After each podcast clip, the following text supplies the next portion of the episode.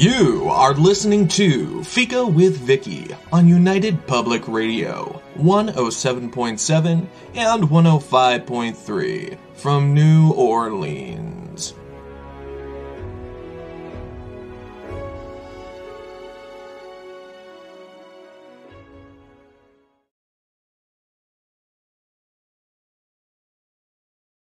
Hello, everyone, and welcome to Fika. Our guest today, visiting from Concord, North Carolina, is author Sarah Archer. Sarah and I first met over Fika back in April of 2020, several months after her first novel, The Plus One, had debuted. I believe at that time it was published in both North America and the UK, but since then it has been published in Japan and Germany, received a starred review from Booklist, and is in development for television, which is right up Sarah's alley because she is also a screenwriter. She's developed material for MTV Entertainment, Snapchat, and Comedy Central. She's placed in several contests, such as the Motion Picture Academy's Nicholl Fellowship and the Tracking Board's lunch pad. Lunch pad. It's too close to lunch, people. It was going to happen. On top of which, I hope you're enjoying a lovely lunch. On top of which, she is a Blacklist Screenwriting Lab Fellow. Her poetry and short stories have been published in several literary magazines. And she takes all of this experience and knowledge and shares it with the rest of us through seminars and panels and classes throughout the United States, the whole world really, because of the internet, we get to get a little more of Sarah. And she shares her love of reading by co-hosting the Charlotte Readers award-winning podcast. As a reader myself, I appreciate Sarah's adventurous writing. Refusing to be branded as this or that type of author allows her writing voice to be in the moment, dedicated to whatever piece of work is in front of her at that time, allowing her to discover more about herself and subsequently, through her words, allowing us to do the same. Welcome to Fika, Sarah. Thank you, Vicky. Thanks for having me. I'm super excited to be back. Oh, it's always a pleasure. I always have so many questions to ask you because your writing is intriguing. It's not always what we expect. I read The Fortune Teller this morning, and I was like, wow, she went there. Okay, Sarah. I appreciate that. I like for people to have a reaction. Even if it's not the best reaction, I'd rather, I guess, make people feel something with my writing than just feel like, okay, well, that happened. You know, so I'm trying to embrace that more and more in my writing of being willing to provoke a reaction, even if it's not always nice or positive. It's at least you impacted them in some way. And maybe it's not nice because they're not completely comfortable with the feeling that you gave them. And sometimes that's a bad thing, or sometimes it's a good thing, right? That, you know, right. We learned, as I said, we learned something about ourselves through that kind of writing. Yeah, and I think, a lot of that is a personal taste thing too, but I love books or movies or stories that make me feel something complicated, like even if it's not always pleasant or happy. And I think that maybe that's a personality thing. Some people, like, they want to read something that's a nice escape. But for me, I don't know. There's something that, like, excites my brain about reading something that takes me to a dark place. And so I'm trying to be willing to go there more in my writing, too. Well, it's just that's why I have the Aurora Borealis behind us, because it's like taking all of those connections and making them work until you zoom into this, like, glorious thought, right? This is whatever, but you need the darkness first so that it will show up. And I think that's what people don't understand about dark writing. You can have you have a fabulous sense of humor. You've written for Comedy Central, and The Plus One, like I was rereading that, and I was going to write down that quote. There's one where I'll just say a little bit about the book. So people, sure. It's a rom-com. So if anybody doesn't know, where she's getting out of the table, she has a blind date there, mm-hmm. and she's getting up from the table, and he grabs her behind, and she's torn between, how dare he grab my behind? What kind of person would do that? And is my behind worth grabbing? Like, I think when he grabbed, and that's so bizarre, but yet that's probably what anybody. We're just so trained to meet expectations. Yeah. Complex thinking all the time, and I was thinking, oh, Sarah, you nailed that. Oh, like, thank you. So it's right on. It's funny to hear you mention that, because I wrote that book initially, I think in 2015, and then it was published a few years later. So it feels so distant in some ways to me now, that I haven't actually thought about that scene in ages. And I was like, oh, yeah. It took me a second to be like, wait, who was that blind date? What happened? Right. Because you moved on to other ideas and you don't remember. Sometimes I think people think authors remember everything they've written forever and ever. And it's mm-hmm. just, you put it away like everybody else does. Yeah. And I think if I go back and revisit something that I wrote years ago, a lot of times I'm like, oh, I should change this. I should do that. I wish I had done this differently. But then every now and then there'll be a line. I'm like, wow, like, how did I come up with that? It doesn't feel like I wrote it, but I'm thinking, oh, who's this I'm amazing. Person? No, you should. I'm saying go back, because I went back to read the book before we discussed this. I like to do that and sort of refresh. Who is this mm-hmm. Sarah person? And honestly, I was laughing again because now I'm old, so the memory's not so great. I probably lost more of it than you would have, just due to age and the fact that you wrote it. But it's so real. That's what I call like the earthiness in your writing. Like even though, and it didn't even end the way people would think most, of that type of book would end. But there's such an earthy, real, like. I didn't get married till a day before my 30th birthday, so I would beat the statistics. So I'm only saying that so that people, yes, that's what people end up doing to you if you don't jump on, Yeah, there's all that pressure. Yeah.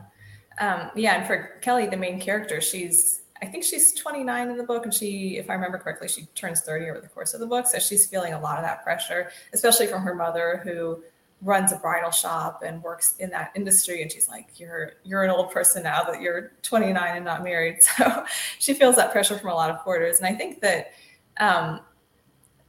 hopefully that's kind of fading over time. People are a lot more free now to live their own lives according to their own schedule, but it's still out there, even if people aren't explicitly saying it. I think just the pressure of seeing people who are your peers and what they're doing in their lives, there's sort of an implicit feeling that you should be doing the same thing. Yeah, I believe that the pressure is not what it once was in that area. Yeah. Maybe it's just the circles I'm hanging out with.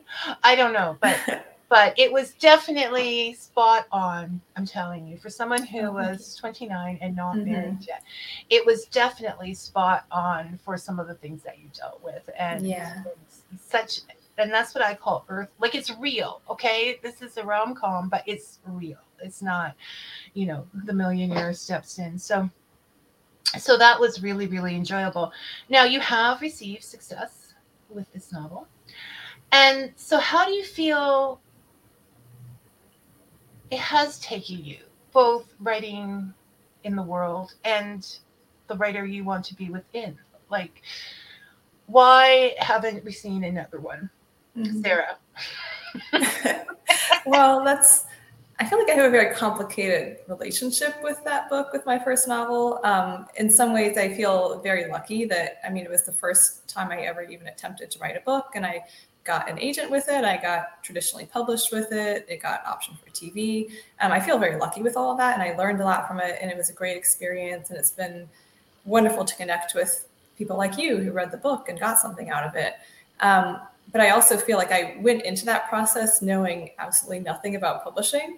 And in hindsight, there's some things that I've learned that I kind of wish I had done differently. Like, for instance, in publishing, and I know we've talked a little bit about like the idea of being branded or pigeonholed into a certain area. There's a lot of pressure for an author to have a certain brand and to write one kind of book pretty consistently, because that way readers know what they're going to get. And so they come back. And so for publishers, it's a lot easier to make a profit off of your work that way. And for me, my background primarily before I wrote that book was in screenwriting, where there's still a little bit of that pressure, but there's not as much, because people don't know who screenwriters are. Like, nobody goes to a movie knowing, oh, this person wrote it and that's why I want to see it. So they don't really care. So you have a little bit more flexibility as a screenwriter to write different things in different genres. And I think if I had known how much pressure there was in the publishing world to kind of stick to a lane, I would have thought a lot more consciously going into it about what lane do I want to be in? Because it was published as contemporary romance, which is not something that I necessarily want to do for the rest of my career. I mean, I like rom-coms, I like reading them, I like watching them, but it's not what I want to build a whole career out of.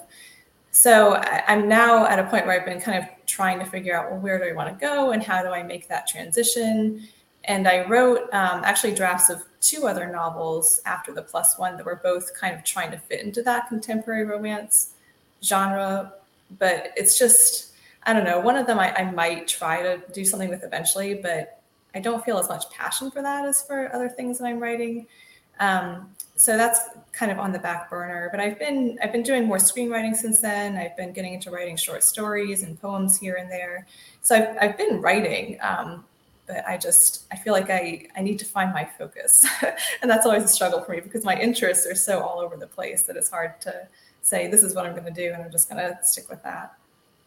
Well, even in The Plus One, it isn't, as I mentioned, it isn't your typical romantic comedy. Yeah, that's true. It could also go under science fiction, fantasy, that kind of thing as well.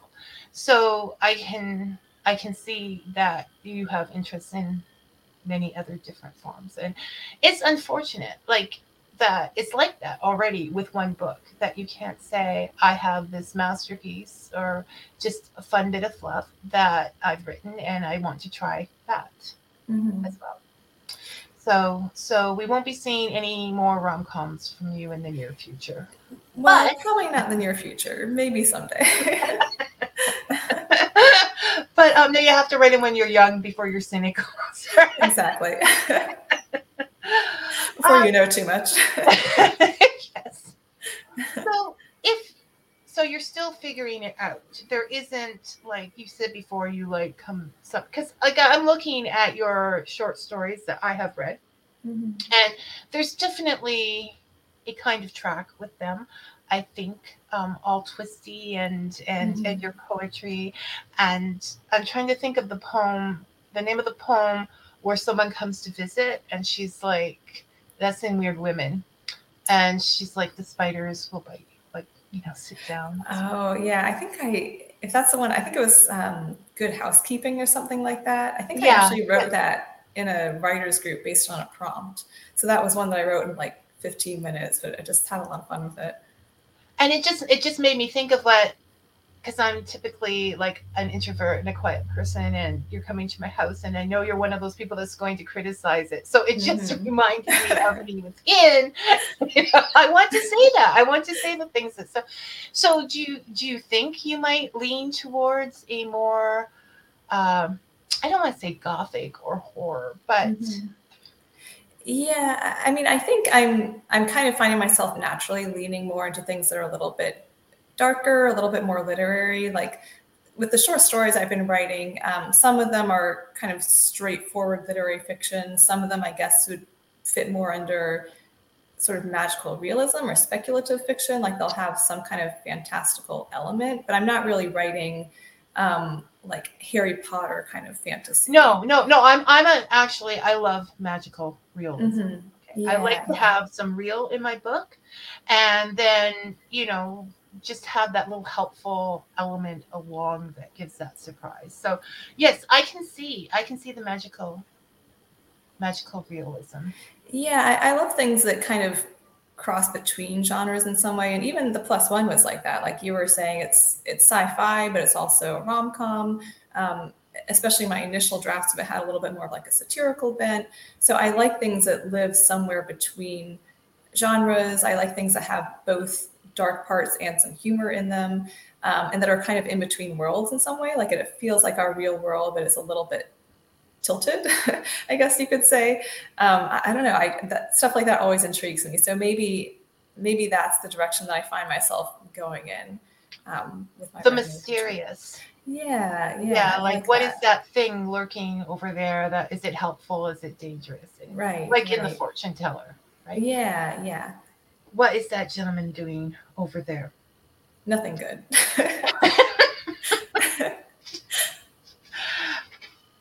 So you said your screenwriting was keeping you busy, mm-hmm. and it said in your bio, and I said at the beginning of the show, that you have The Plus One in development for television.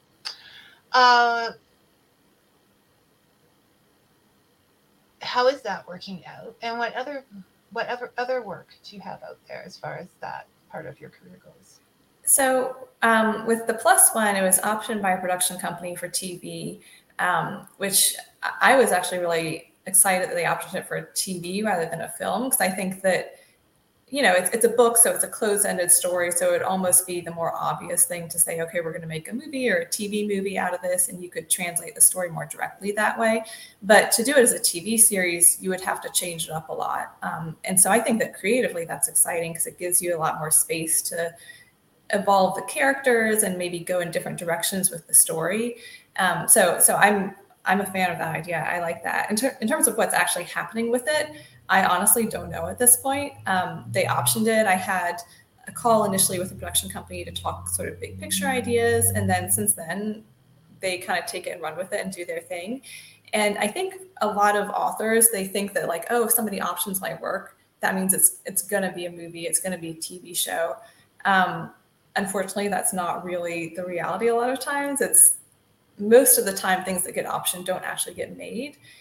So I'm not holding my breath, frankly, for it to actually go on air at any point. But they've got the rights to it, and so they can develop it and do with it what they want. I think for me, since I used to work in TV and film, I came into it already with that perspective, knowing that like, oh, an option is nice, and it means there's potential for something to happen, and you get a little bit of extra money, which is great. But I wasn't thinking, oh, okay, now it's going to happen. So I'm not like waiting to hear, okay, this is when it's going to be on the air. I know that realistically it's probably not going to happen. Now, are you able to put it away? Or does it sometimes pile up and you're like, I just want to know what's happening with my... Yeah, I mean, I could follow up with them just to see. I think that I, by nature, I'm kind of like an intentional pessimist. Like I like to not... expect things, which maybe that's a bad attitude, but I think it's good when you can keep your expectations low, and then if things don't happen, then you're not disappointed, and if they do, that's a nice surprise. So I kind of, when something like that happens, I just put it out of my mind. So I honestly don't even really think that much about the fact that it was optioned or what might be going on with it. And I think also the part of that is just because I've been like in a different creative headspace with other projects. But yeah, that's a good point. Maybe I should at some point just reach out and say, hey. No, I didn't want to encourage that. No. I'll tell them that you were asking. Okay, now I've got you. No. Be calm. Be zen about it. Yeah.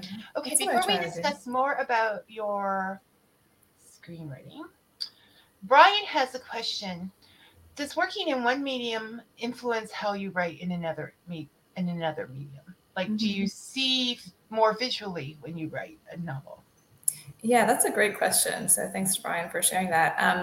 I think for sure it does. Like for me, since I had done more screenwriting before I ever wrote my first novel, screenwriting is very story focused, and it's very much built around a certain structure and around the scenes.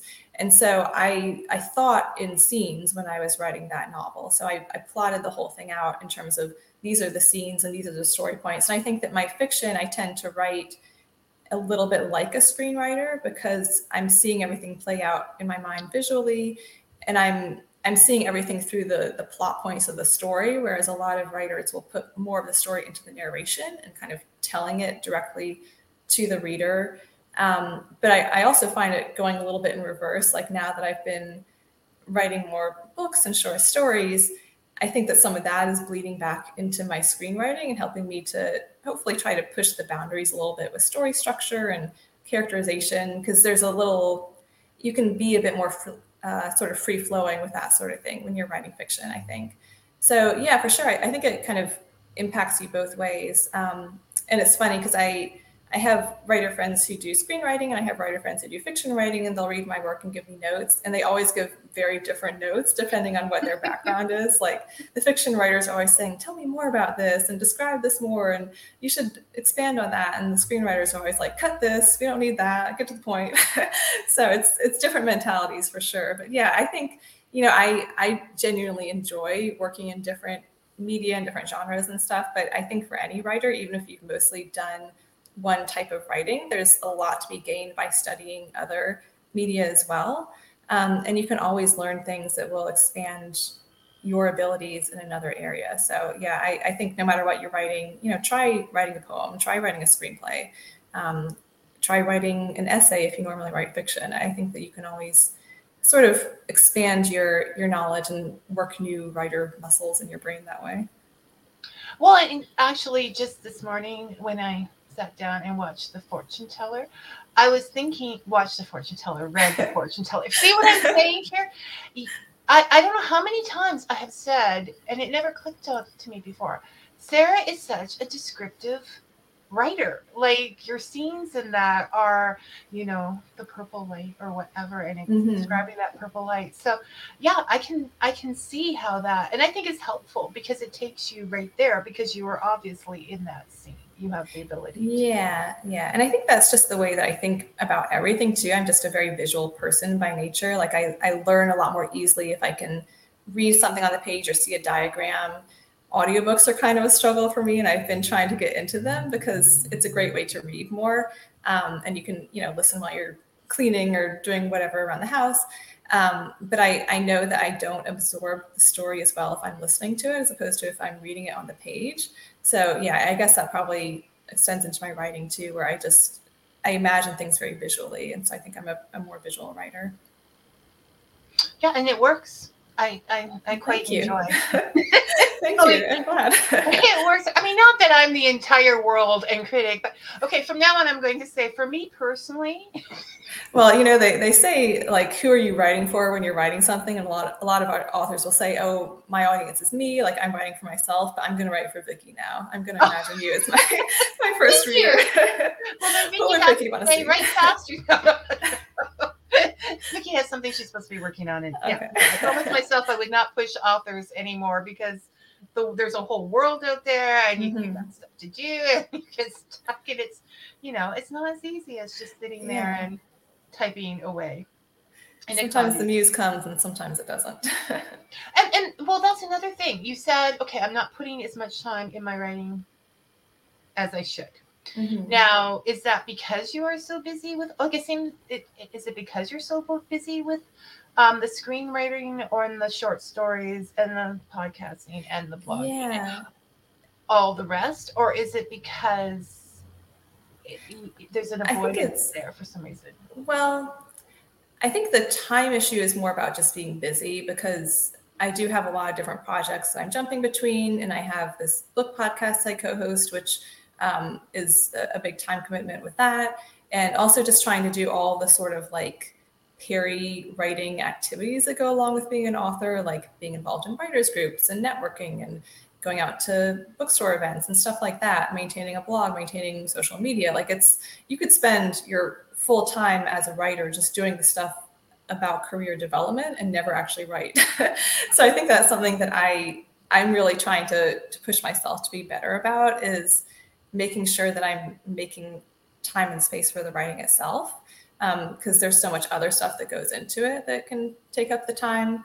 But I think, I mean, I have been writing, but I do think that maybe there's part of me that's avoiding writing another novel right now, just because I don't know exactly. I have ideas for sure. And I have ideas I've been making notes about, but it feels like such a big, I think because of my experience with the Plus One, now I'm much more conscious of, okay, whatever I go out with next, I'm committing myself to, like, this is what I want to do for the foreseeable future.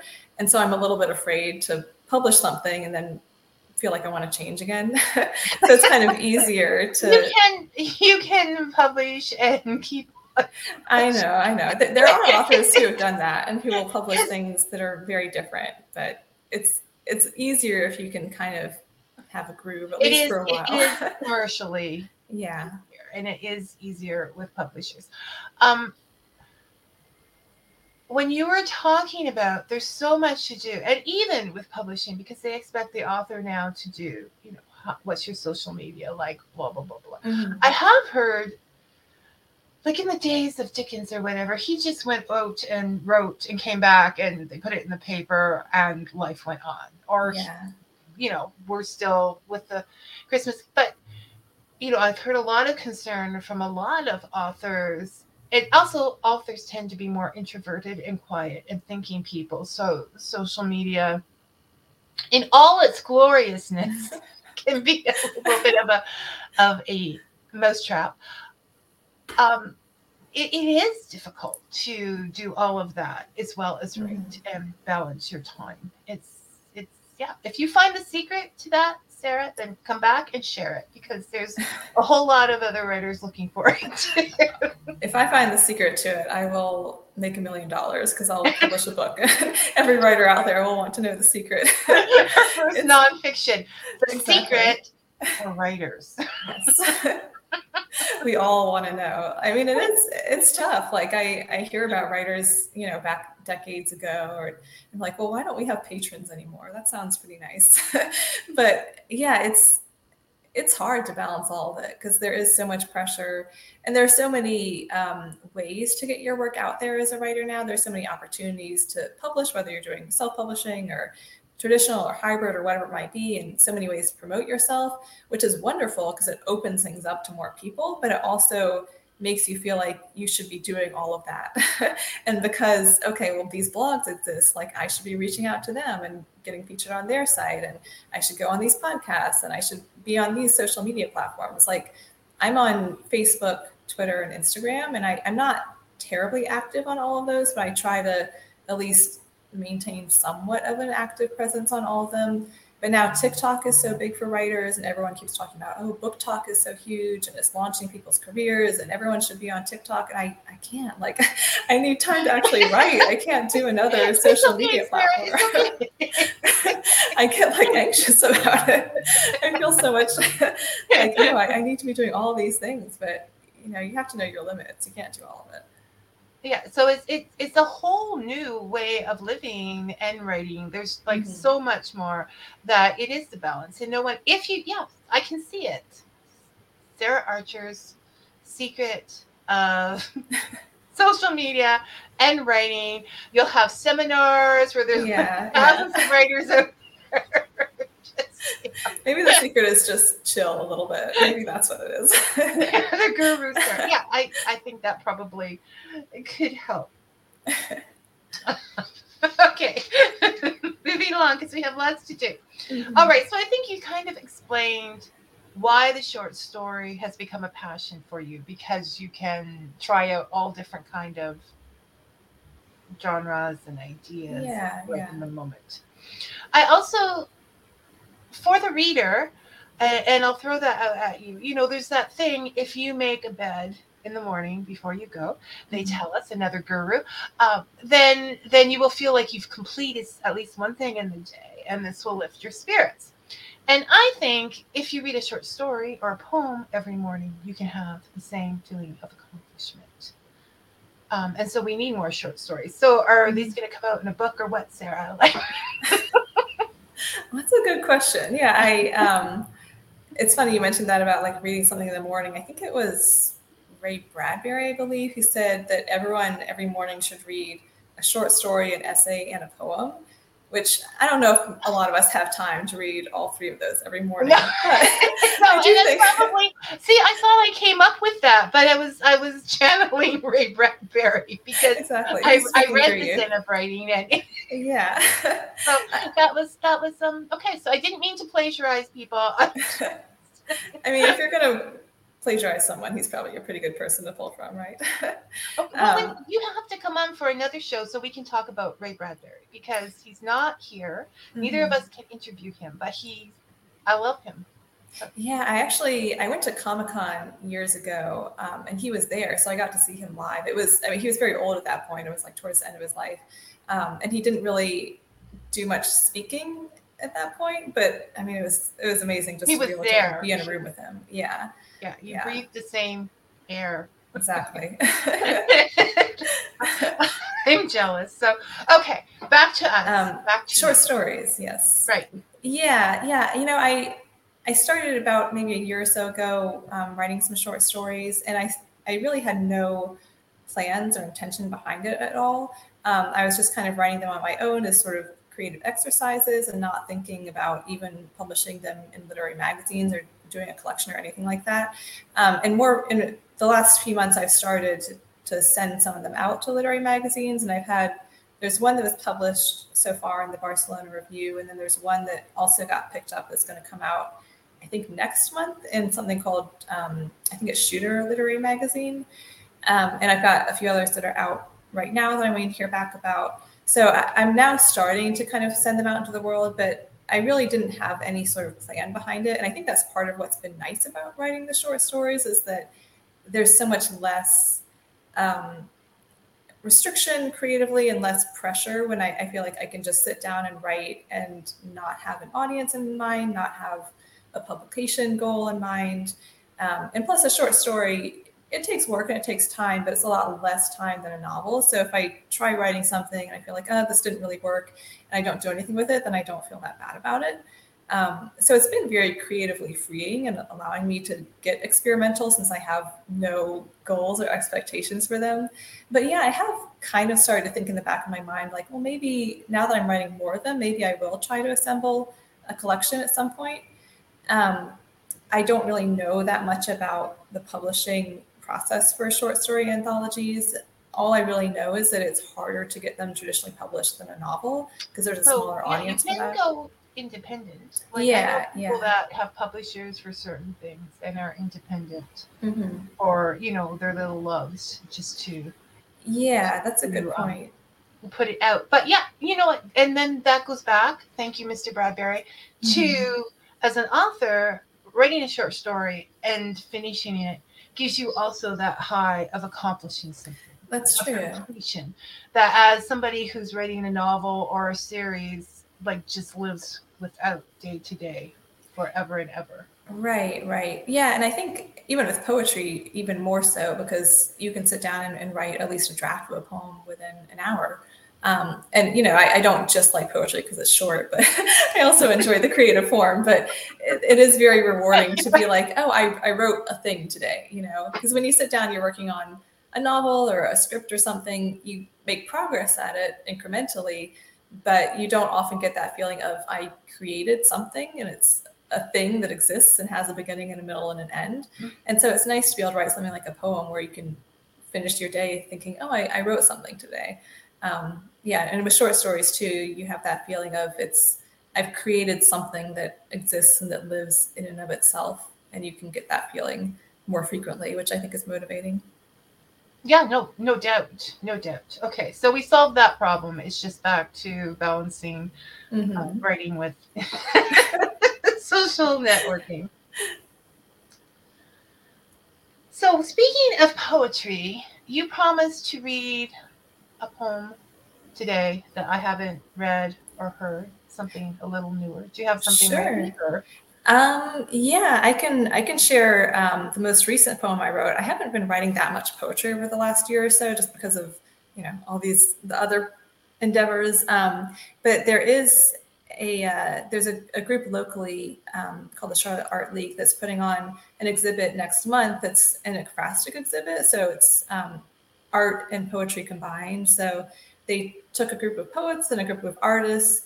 and they assigned each of the poets a work of art by one of the artists involved. So I got a piece of art assigned to me. So this poem might not make total sense if you're just hearing it without seeing the work that inspired it. But I can read you the poem that I wrote for that, which I think is going to be shared at their event next month. So let me pull that up. So do you think you might post it later on social media with the picture on at a later date? Or? Yeah, I'll have to make sure that I can do that. I think that probably after the exhibition they'd be fine with that. So hopefully I can post them both together. But basically the work of art is, it's sort of a mixed media piece, and it's referencing Roe v. Wade and the recent laws around abortion and that kind of conversation. So I was trying to focus on those themes and sort of the complicated nature of how we literally and metaphorically carry each other in life and issues around that. So I can share that poem. Let's see. This is called What We Pass Down. Let me tell you a story about tide. When I was a child, they said your blood is blue until it touches the air outside your body. I didn't know my insides until I lost you alone at last on a 12-hour drive, not sure if what was leaving me had ever been a life. Water advances and retreats, but you cannot move the ocean. Life is biological warfare. Love is ceding the territory of the body.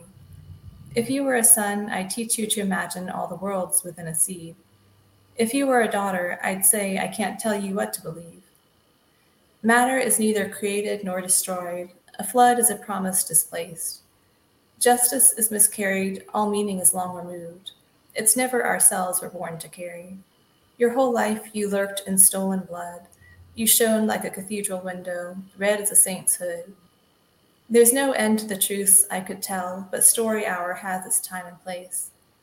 Dear, don't go. You still have time to hear one more. Our choice is strength to bear each other's vigils. We die red, but oh, we make such angels. That's it. No, that's it. That is extraordinarily emotional. And once again, so different from anything. That was, Sarah. Once again, I don't have the word for it. It's very moving, very, very real to, that situation. Yeah. And that's something I've been trying to push myself over time, I think, to do with my writing is to get more personal and more real. Like the things that I used to write years ago would be a lot more sort of wacky, broad comedy, or even something like The Plus One that's like a very elevated concept that has a sci-fi element to it. And obviously some of what I've been writing now, something like The Fortune Teller, which you read, is not based on like my life or real people. Or anyone's really, I should hope. Yeah, I hope not. But yeah, I've been trying to, even if I'm not writing about, literally myself or people I know or anything like that, but at least to get like more real and dark with the themes and the emotions. Because I think that even if you're writing fantasy, sci-fi, magical realism, something that's removed from reality in some way, if you can make the people and the characters and the emotional experiences feel authentic, that's what makes really impactful writing, is exactly. When you read something and you recognize that. Exactly. So I've been trying to push for that. When people say, why do you talk about these characters like they're real? Because if you don't believe they're real, the readers aren't going. Yeah, exactly. And your characters are real. Like I say, I think you've developed much further than you think you have. Well, thank you. That means a lot, and that helps to motivate me to keep pushing forward. So thank you. Yeah. Put out more for me to read out. I'm working on it. I'm reading list at the moment. I forgot. It started this again. It's wonderful to have an avalanche of books on you, but then you need time to actually read them, right? right, and to get them done. I don't mean check them off the list. Understand them, yes. Right. So yeah, I don't know what to say about that poem right now. It came from you know, a deep, deep place. Yeah. Mm-hmm. So now the other two things that I talked about was the classes and the seminars and things like that. And you mm-hmm. just did a seminar on writing for Writers Without Borders, right? Yeah. Is that on your Facebook page? Right. Yeah, there's a group that's hosted through the Charlotte Mecklenburg Library System here locally. It's called Writers Beyond Borders, and it started during the pandemic, and it's on Zoom. They meet once a month, and it's typically about half people from the U.S. and half people from other countries like India and Singapore who will log in, and they'll have a different guest speaker each month talking about some kind of writing topic. So I went on and did a little presentation for them about screenwriting. And in particular, because a lot of people who attend that group, they write fiction or memoir, essays, things like that, but they've never tried screenwriting before. So kind of coming at it from the perspective of if you've never tried screenwriting, but you might want to try it. Maybe you do other forms of writing, and what are some skills you could take from screenwriting that could help you develop your other writing as well. So I did a presentation for them, which was a lot of fun, and they asked great questions. And so that's up on the library's YouTube channel, I believe, if anyone is interested in seeing that. And I've also been teaching a screenwriting course for a group called Charlotte Lit, which is a local literary organization. And that's similar in that it's mostly people who have done other types of writing who are interested in trying screenwriting. But this one goes a bit more in depth because we have more time together. So I've been putting together presentations for that and homework and all that sort of fun stuff. But yeah, it's the teaching is something where I never really actively sought to do it. But sometimes I get opportunities that are presented to me to speak somewhere or teach, and I always really enjoy it. And it's a great way to meet other writers. And I feel like, too, when I'm putting principles of writing into words and making myself come up with these presentations, I'm like, oh, I should do that too. I start realizing what I should, put into practice in my own writing. Sometimes. Well, no, exactly. That's what I was thinking as you teach it, as mm-hmm. you develop your classes for this, you're thinking, I forgot that. Yeah. It's a good refresher sometimes. Well, and they say that teaching is one of the best ways to learn, right? Like in school, sometimes if you have to do a presentation, or they'll have students like explain something to each other. You retain the information so much better that way. So it helps me to process it and learn as well. Yeah, no, and so so there's two ways of looking at that. There is the learning to be a screenwriter, and there is also taking some of the qualities of a screenwriter and applying it to your writing to make you more descriptive and see it more. Right. So. Yeah. And that's kind of what I was saying earlier about like how different working in different media is all sort of symbiotic, and it helps you become a better writer overall. And so I think in some ways, I complain about like, oh, I don't know what my lane is and I write too many different things and I can't decide. But in some ways, I'm grateful that I have different interests as a writer, because I do think that it helps you learn a lot, and you can develop skills that translate over to different things that you're doing. And eventually it will all, I think it already has, but who listens to me? It will all just come together and go, oof, but there it is. Someday, we can hope. The complete is there. Okay, Brian has another question. I rely on Brian's questions. He has good questions. Do you prefer to write with, because every writer wants to know if they're weird or different or if things. Do you prefer to write with pen and paper or computer? Does this preference change with what you are writing?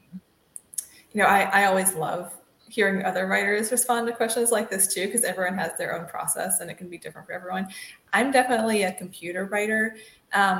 When I was a little kid, I had a notebook and I would write a lot in my room in my notebook, but ever since my teenage years, I've really only written on computers because it's just so much more efficient and it's easier to edit. But I keep feeling like I should try writing some stuff longhand, because they say that, I guess cognitively, it kind of works in a different way when you're putting pen to paper and it's tactile as opposed to when you're typing on a computer. And it also, I think, slows the physical writing down a little bit, which maybe allows you to process the thoughts in a different way. I don't know exactly how it works, but people say there are benefits to writing longhand.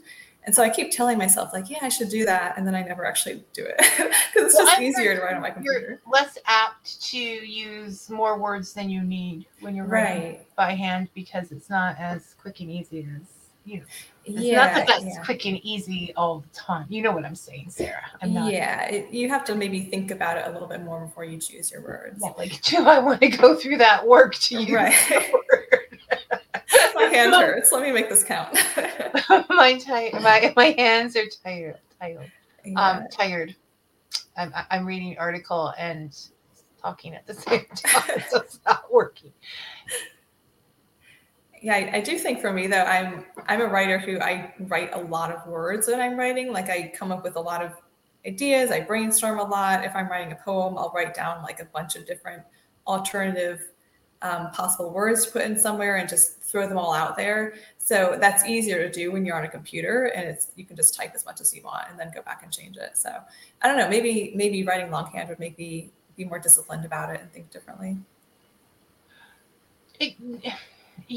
That's the point. It's how all authors do things differently, right? Yeah, and their processes. So It may be that it's just a silly idea for you, but then it could just open up a whole new world. Yeah. But would I like that whole new writer? I don't know. Don't take too many chances on my account. Okay. Keep that in mind. Jan, and I agree because I read this article. Jan Richardson said, your article on imposter syndrome on your site resonates with all of us. Oh, thank you, Jan. I have a blog on my site, and I that's another one of those things where I'm like, oh, I should be doing this more frequently. I update it when I get around to it. But I put up a blog post a little while ago about imposter syndrome because I feel like I've heard so many writers talk about imposter syndrome or feeling things that are, I think, a version of imposter syndrome. And in that article on my blog, I was kind of thinking about, well, why people in all different fields can feel imposter syndrome, but it feels like a lot of writers experience it. And why are we particularly prone to that? And so I was kind of looking at some things like the subjectivity of writing, and it's really hard to know if anything you're doing is working or if it's good, or what does that even mean with a piece of writing? Sometimes the result doesn't feel proportionate to the effort you put in. Like you can write and write and write, and it can be difficult to actually sell anything or reach readers or get reviews or make any money at it. And it's just such a competitive field too. There are so many people writing and producing wonderful work. And if you're on social media in kind of a writing space at all, you're constantly seeing people saying, oh, I just published my book. I just won this award. Look at this great review I got. You don't need to. Don't listen to those people anymore. Yeah. So it can make you feel like, well, what the heck am I doing with my life? I think it's a real issue for writers for sure. We need to have real coffee. Seriously. Come down to North Carolina. We can chat. Yes. Yes, because it's an act of pure faith. Like when you're sitting there doing that, and you don't have anyone saying, "Good job." So, you do now. Just call me up. But Jan is completely correct. I was going to bring that up when you said you make me feel like the writer I want to be. It's like, didn't you just write this article? No, it's easier to say stuff than to actually follow it, right? Easier to give advice. You have to reread your own, just like you have to teach those courses. You have to reread, and then you have it all straight there. You know, I have an article that I put up on my blog maybe a year or two ago about, I think it was called something like 8 things to remember when you're struggling to write. And I actually do sometimes go back and look at that and remind myself those things, because there was tips about, like, I don't even remember, but something about, like, remember that no one's looking over your shoulder when you write. Like, if you want to change it, you can change it. If you want to throw it out, you can throw it out. Those sorts of things. And even though I wrote that article and I believe all of those things, I still have to actively remind myself of that when I'm writing, because it's so easy to get into a headspace where you're, you know, just thinking too much before you actually just do the work and just put it on the page. That's the complication, right? You have to think to write, but if you think too much, you're going to just be sitting there looking at the blank paper. Yeah. So it takes a little bit. And just to show you, there is a thank you. Oh, well, thank you. Well, here today. I'm trying to remember There's merci, and I took French years ago. I don't even remember how to say "you're welcome" in French. But I know that much, so I can share that much. Yeah. Okay, so we don't want to miss anything. And last November, right? You started working with the Charlotte podcast, and I started working with them. I think the episodes started airing last summer sometime. And I think it's great. And I think it would be great fun. Just after this conversation, I'm thinking, no, maybe you don't need to be with the top people. I'm thinking, no, I should be like them. No, I should be like them over there. No, I'm just... But so, yes, you're really enjoying it, and you're meeting a lot of...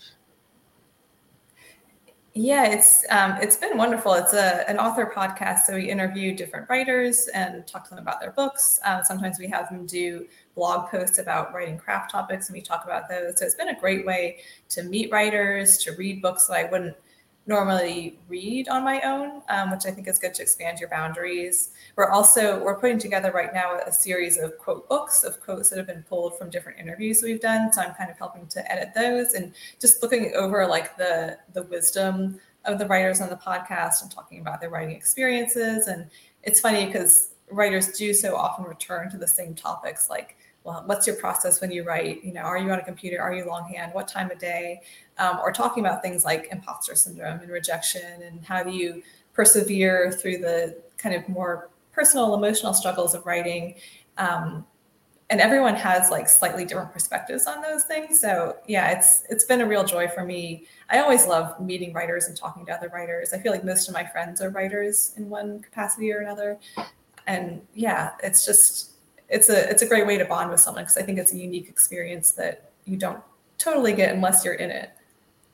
Well, because it is a very solo experience. So you don't have a water cooler to go talk to Joe about, you know, how you're getting down with that real estate spreadsheet or whatever. So it takes something like this to be able to... Yeah, that's so true. And I think, you know, writing, like you were saying, is a very solitary practice by its nature. And so you have to kind of push yourself to get out of that if you want to not be a total hermit and meet other people and talk to other writers. And for me, even though I do think that sometimes I struggle to balance the timing of it all with my actual writing, but it's also one of my favorite parts about writing is being able to meet other writers and read their work and go to their events and be involved in writing critique groups where we share work with each other and give each other notes, and interviewing authors on the podcast.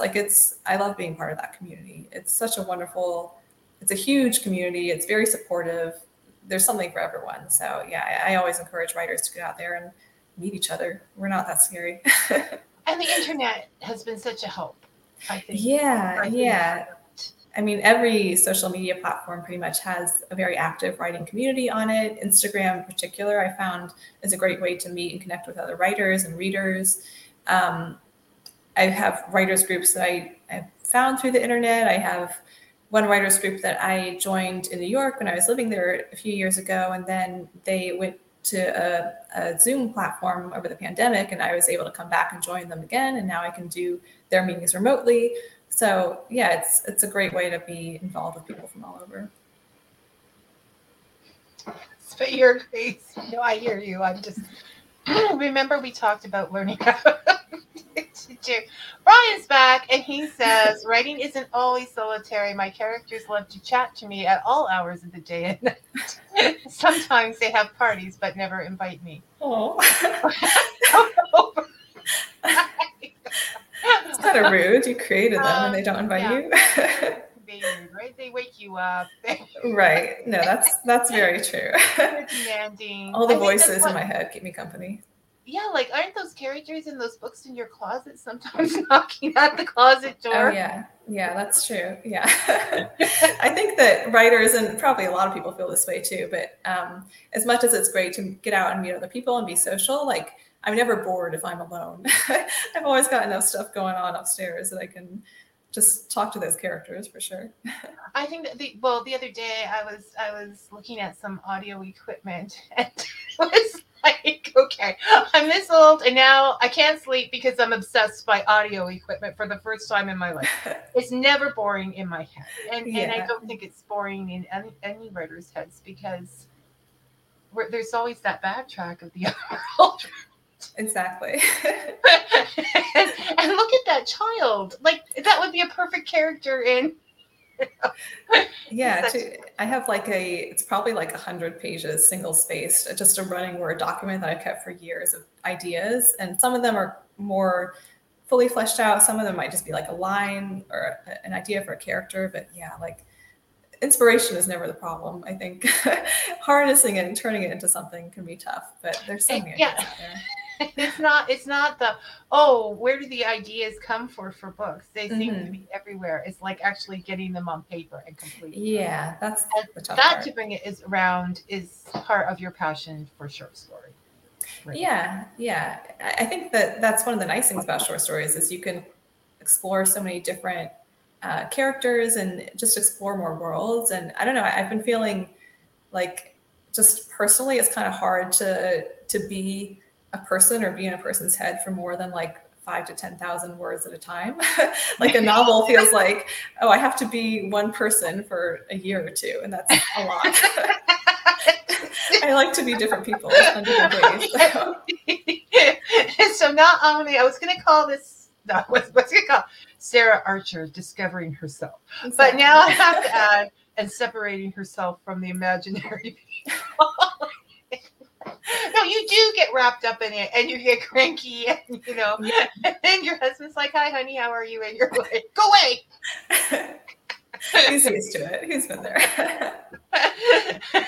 So, thank you.